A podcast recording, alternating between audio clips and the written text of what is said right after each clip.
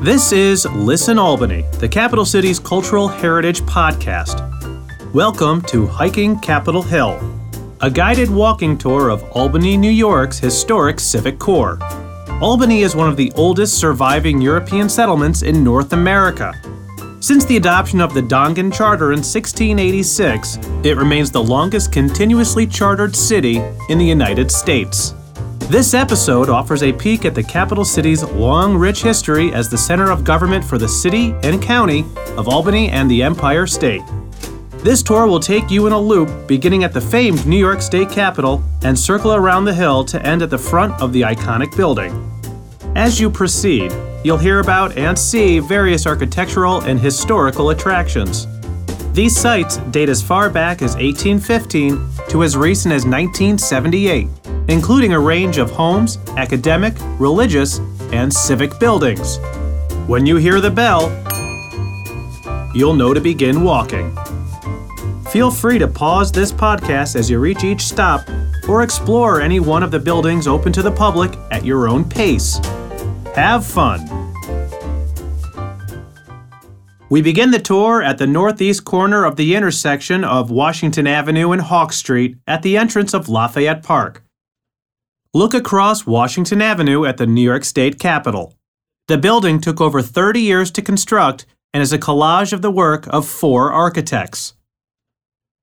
Thomas Fuller, the initial architect, was tasked with constructing the building in four years at a cost of $4 million. After 10 years and $10 million, only the first two stories had been constructed in the Italian Renaissance style. Fuller was then dismissed by Lieutenant Governor William Dorsheimer in favor of the famed architect Henry Hobson Richardson and Leopold Eidlitz. In 1877, a state law was passed that declared the structure be finished in the Italian Renaissance style. The new architect, Richardson, completely disregarded this charge and designed the third and fourth floors of the Capitol in the Romanesque style, for which he is best known. After Richardson's death in 1886, the final phase of the construction was completed by architect Isaac Perry of Binghamton. The Great Western Staircase was sculpted by a host of craftsmen led by artist Louis Hinton and completed in 1897. Hinton and his men weren't the only carvers to make their mark on the Capitol, however. 600 stone carvers worked on the building and were given a fair amount of creative freedom. The faces of the carvers' families and friends are hidden all throughout the Capitol building, both inside and out. If you find yourself with extra time, you can explore the exterior to see how many faces you can find on your own. Guided tours of the New York State Capitol are offered regularly during business hours. Next stop, City Hall. Turn left and walk down the hill along Washington Avenue. To your left, you will see a plaque marking Lafayette Park. Like many other places in the city, it was once comprised of residential and commercial buildings. In 1928, the city of Albany discontinued the two public roads that once ran through the area Park Place and Lafayette Street. Three years later, New York State bought the block of land from the city, and in 1933 the park was completed. It would be named for the famous French general Marquis de Lafayette. Quite fitting since it shares its name with the street that once ran through it. Continue down Washington Avenue. As you walk down the street, look through the trees in front of the Capitol in East Capitol Park. The statue of a man astride his stallion peeking through is General Philip H. Sheridan, a Civil War Union general who is best known for the burning of barns, mills, railroads, and factories throughout the Shenandoah Valley. Sheridan was born in Albany to Irish immigrants John and Mary Meenagh Sheridan on Canal Street. After the war, Sheridan was sent to the Great Plains to pacify the Native Americans, where he used the same brutal techniques he had employed against the Confederates. The statue was dedicated in 1916 and is the work of sculptor John Quincy Adams Ward, who died before its completion. Daniel Chester French and Henry Bacon finished the project. They also designed the Lincoln Memorial in Washington, D.C., which was currently under construction. To your left, on the edge of the sidewalk, you will see a worn property marker. This is the Bryan Stone, which predates Lafayette Park by over 100 years. The area that we'll be walking around today was designated the public square. When the grid of streets was originally laid out, they were named king, queen, duke, and prince, along with French and Indian war generals. In 1790, all streets were given new names to rid Albany of traces of royalty. East to west streets were named for mammals, and north to south streets were named for birds. Many of those names survive to this day. The Bryan Stone marked the western boundary of the square. Stop in front of the large brownstone building with a tall clock tower at the intersection of Eagle Street and Washington Avenue. Albany has had many city halls, beginning in the 17th century with the Stadthuis at Hudson and Broadway at the foot of the State Street Hill. In 1741, a new Stadthuis was constructed at the same location. It was there that Benjamin Franklin presented the Albany Plan of Union, the precursor to the United States Constitution. By the beginning of the 19th century, the center of government in Albany began to shift from the riverfront and early settlement up the hill as Albany became the capital of New York State. The new state Capitol was constructed in 1809, where East Capitol Park to your right is today. In 1829, Albany's earliest known architect, Philip Hooker, designed a domed Greek Revival City Hall on Eagle Street at the site of the current City Hall. The white marble edifice caught fire on a cold day in February of 1880, and the building was completely destroyed. The two cornerstones from the Marble City Hall are embedded within the basement wall of the current City Hall. After the fire, the Capitol architect Henry Hobson Richardson was quickly hired to design Albany's new City Hall. The brownstone Romanesque building before you is Albany's City Hall. It was completed in 1883. The interior was completely redone in 1917 by Albany architects Ogden and Gander to update Richardson's surprisingly modest interior designs. City Hall's tower houses the 49 bell carillon that was installed in 1927 as a tribute to the fallen soldiers of World War I. It is still played for all to hear. Check inside for the current schedule to hear carillon concerts. The statue in front of City Hall depicts Major General Philip Schuyler, Fans of the musical Hamilton will recognize him as the father in law to founding father Alexander Hamilton. Hamilton married Elizabeth Schuyler in 1780 at the Schuyler Mansion in Albany. The Schuyler Mansion is now a state historic site and is open for tours. Next stop, the New York State Court of Appeals. Turn left and walk in front of Academy Park along Eagle Street. Stop in front of the large white marble courthouse. Academy Park to your left was laid out in 1833 by Philip Hooker and has hosted community events for nearly two centuries. In the winter of 1864, the Army Relief Bazaar had a temporary building built in the park and raised nearly $82,000 for medical supplies for the Civil War effort. The New York State Court of Appeals was designed by Albany architect Henry Rector in the Greek Revival style to complement the Greek Revival City Hall next door. The land was purchased in 1834 and construction was completed in 1842. The stone for the courthouse was quarried by the inmates at New York's Sing Sing prison. As the story goes, a convict named Andre Dubry labeled the quarried stone in such a way that only he knew how the stone would fit together, necessitating his personal supervision of the construction.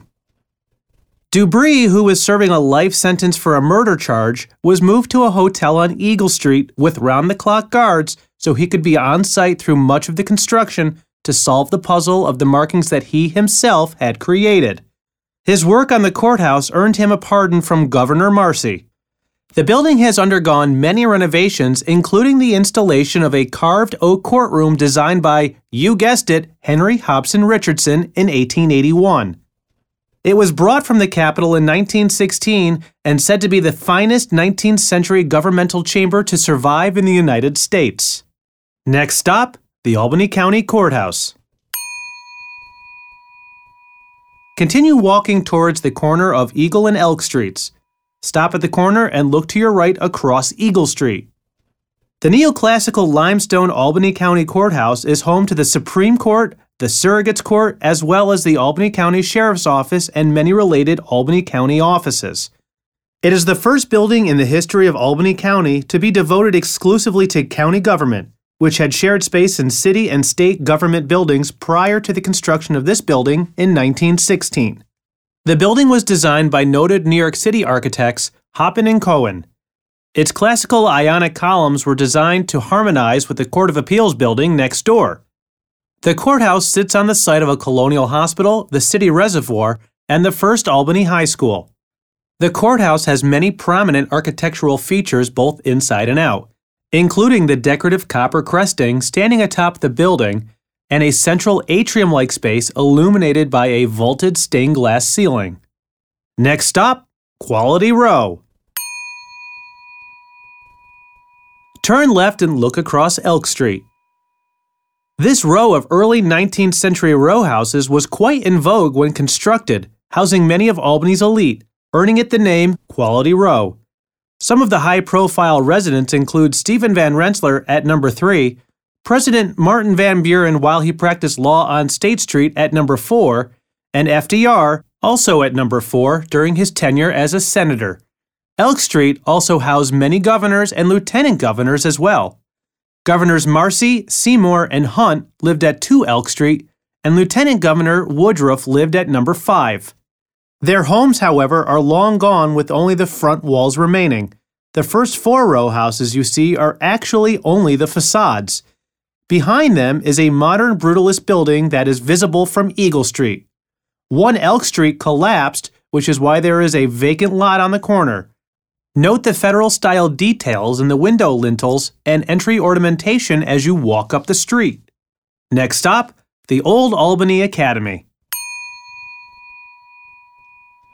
Walk up Elk Street and stop at the large red sandstone building at the end of Academy Park. The remaining buildings on Elk are full buildings. Number 6 and 7 were built as a pair, but little resemble each other now. Can you guess how each changed? Number 6 had a fourth story added, while number 7 received a new brick facade, a balustrade, and a shallow covered balcony projecting from the first floor windows. The balcony and roof structure have been removed, but the curved ghost of the roof remains. The sandstone building to your left was constructed for Albany Academy between 1815 and 1817 and was designed by Albany architect Philip Hooker. Albany Academy remains one of the city's elite private schools today. However, it has since moved to the western part of Albany in a building designed to recall the structure before you. It was designed by prominent Albany architect Marcus T. Reynolds, a fan of Philip Hooker and a graduate of Albany Academy. The school has had many well known alumni in American history who studied here, including Herman Melville, the author of Moby Dick, Theodore Roosevelt Jr., a governor of Puerto Rico and the son of the famous president, and Joseph Henry, the pioneer of electromagnetism and a founding father of the electrical industry. The Classical Revival building is said to be modeled after McComb City Hall in New York City, a French design. On the interior, the building is filled with bold carvings and the original chapel space remains intact. The building is now occupied by the administrative offices of the Albany City School District. Next stop, the New York State Education Building. Continue walking up Elk Street and look to your right. Remember, you can pause this podcast if you need more time to reach the next stop. The Gothic row houses on your right at 17 and 21 Elk Street were constructed by mason David Orr, who worked on the Alexander Jackson Davis designed Kenwood Estate in South Albany. Shortly after Kenwood was completed, buildings with strikingly similar details sprang up on Madison Place and Elk Street. The owner of Kenwood, stovemaker Joel Rathbone, sent a letter to Davis expressing his dismay at the Kenwood lookalikes. Four doors up is 29 Elk Street. It was bought by Governor Marcy in 1838 for $19,000. It was purchased under the thought that the home would be the first state owned executive mansion. Before that, there was no permanent residence for the governors. Despite Marcy's intentions, no governor resided in 29 Elk Street. In 1877, Governor Tilden purchased 138 Eagle Street, and this has been the home of the governors ever since. The current executive mansion is half a mile south on Eagle Street and is open for limited tours. Check the New York State Capitol Tours website for more details. Continue walking to the corner of Elk and Hawk Streets. Cross at the intersection, and turn left. You'll be walking towards the Capitol building. Stop when you reach the corner of Hawk and Washington. Approaching on your right will be the New York State Education Building, which opened in 1912. It was scheduled to open in 1911, but issues with the foundation caused construction to be delayed a year. Had construction remained on schedule, it is likely New York State could have avoided one of the greatest historical tragedies. The Capitol building was once home to the New York State Library, which was a treasure trove of books, manuscripts, and priceless Native American artifacts. At its peak, there were 800,000 pieces in the collection. The library had long outgrown its home at the Capitol, and there were plans to move to the new education building. But on March 29, 1911, a fire started in the Assembly Library and quickly spread through the Great Western Staircase. The fire was rumored to have been caused by faulty wiring or an unattended cigar. The fire caused extensive damage to the building and resulted in the loss of hundreds of thousands of historical documents and artifacts. Watchman Samuel Abbott was the only casualty. Late at night, employees still report the eerie sound of the watchman's keys echoing in the halls with no living person in sight. They say it is the spirit of Sam Abbott faithfully completing his evening patrol. Turn right and walk up Washington Avenue. Stop at the wide marble steps at the middle of the block. This neoclassical building on your right, with its iconic row of Corinthian columns, the largest colonnade in the United States, in fact, is the New York State Education Building. When the building opened in 1912, it housed the New York State Education offices as well as the New York State Museum and Library. Architect Henry Hornbostel's majestic building isn't just a striking facade, but a network of sweeping spaces that lead to heavily stylized rooms. Take note of the lamps at either side of the steps. Crowded close around the lamps are sculptures of children. One lamp features children at work, studying diligently together. The other depicts children at play, huddled around their toys. At the top of the steps above the door is the image of a teacher reading to her students. Though the museum and library relocated to its current home on Madison Avenue in 1976, the building is still accessible to the public and tours are offered through the Office of General Services. Continue up Washington Avenue to the corner of South Swan Street. At the corner, peer to your right. Hidden behind the Education Building is the Cathedral of All Saints, seat of the Episcopal Diocese of Albany.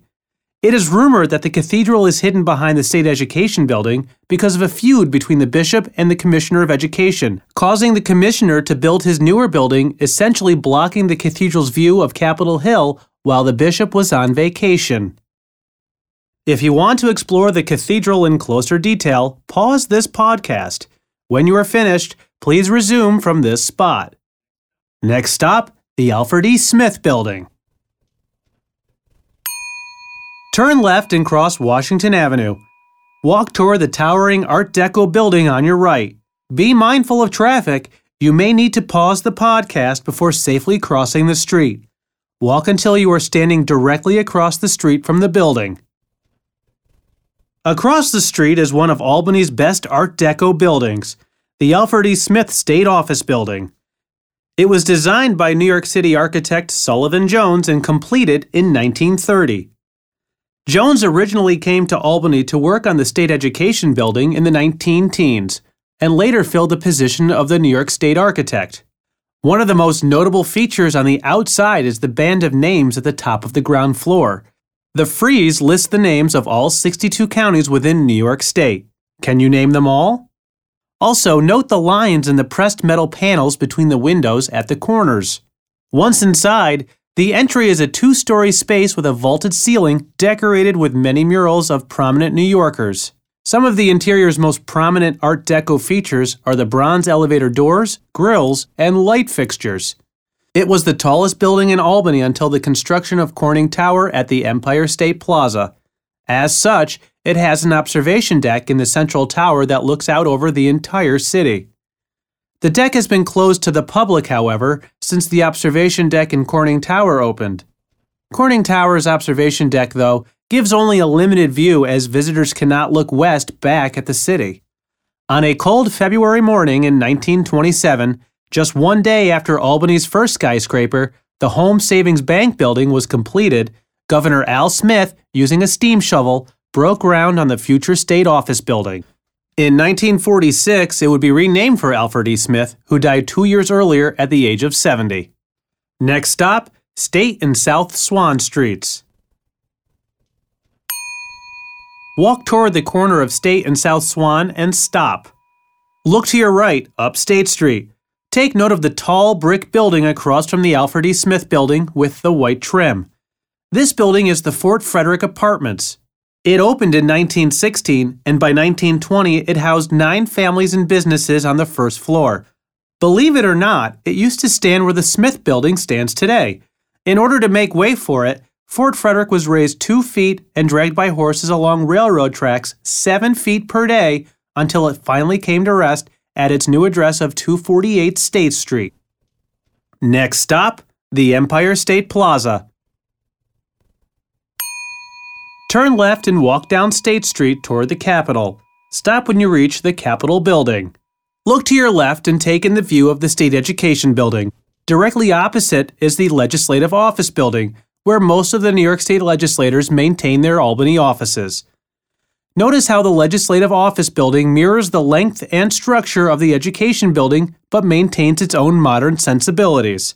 When the Capitol was completed in 1899, it was surrounded by buildings on all sides except the east, where the grand staircase faces down State Street Hill. Beginning with the construction of the State Education Building between 1908 and 1912, the character of the Capitol's setting began to change. After the Capitol fire of 1911, a plan was put forth to clear the area east of the Education Building, and west and south of the Capitol where new state office buildings would be constructed.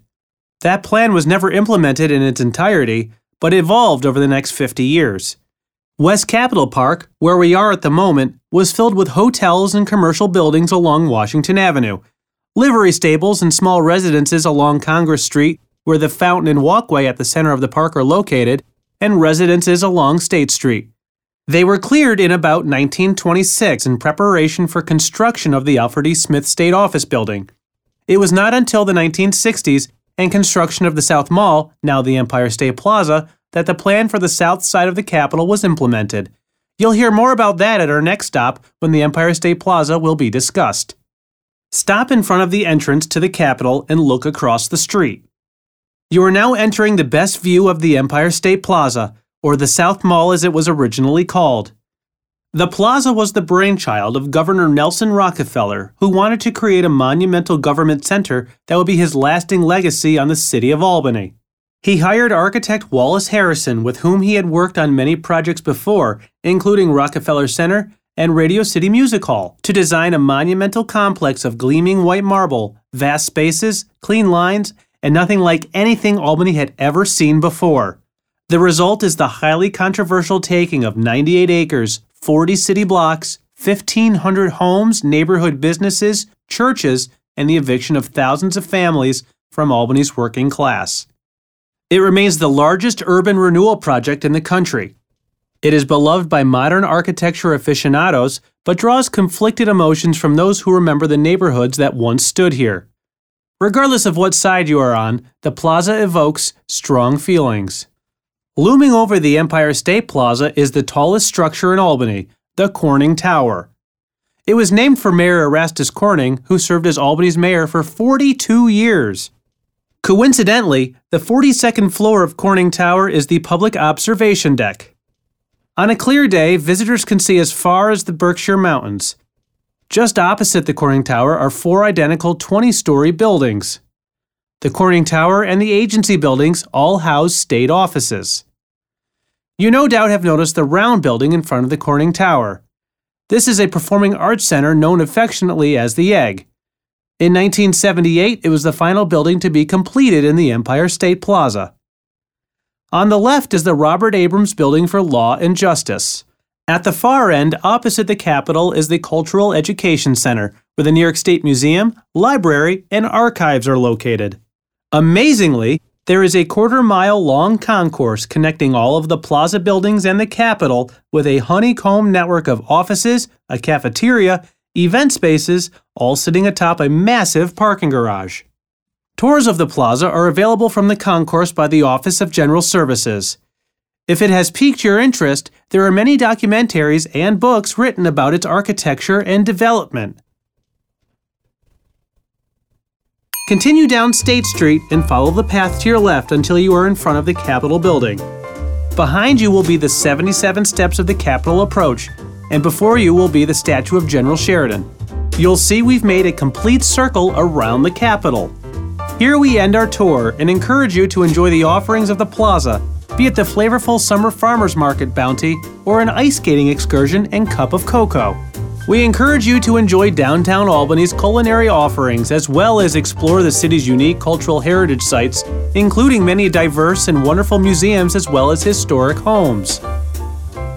This podcast was created for Historic Albany Foundation with the support from the Albany County Convention and Visitors Bureau and the city's Cultural Heritage and Tourism Partnership. Additional support was provided by City Historian Tony Opalka, Maeve McEnany Johnson of the Albany County Convention and Visitors Bureau, and me, Matt Millett of the Albany Archives. Stay tuned for more installments of Listen Albany, the capital city's cultural heritage podcast. The Historic Albany Foundation is a private, not for profit organization that preserves and protects buildings that have architectural, historic, or civic value by providing technical assistance, education, and advocacy. More information about Historic Albany and their current schedule of programs can be found at www.historic albany.org. Thank you for listening.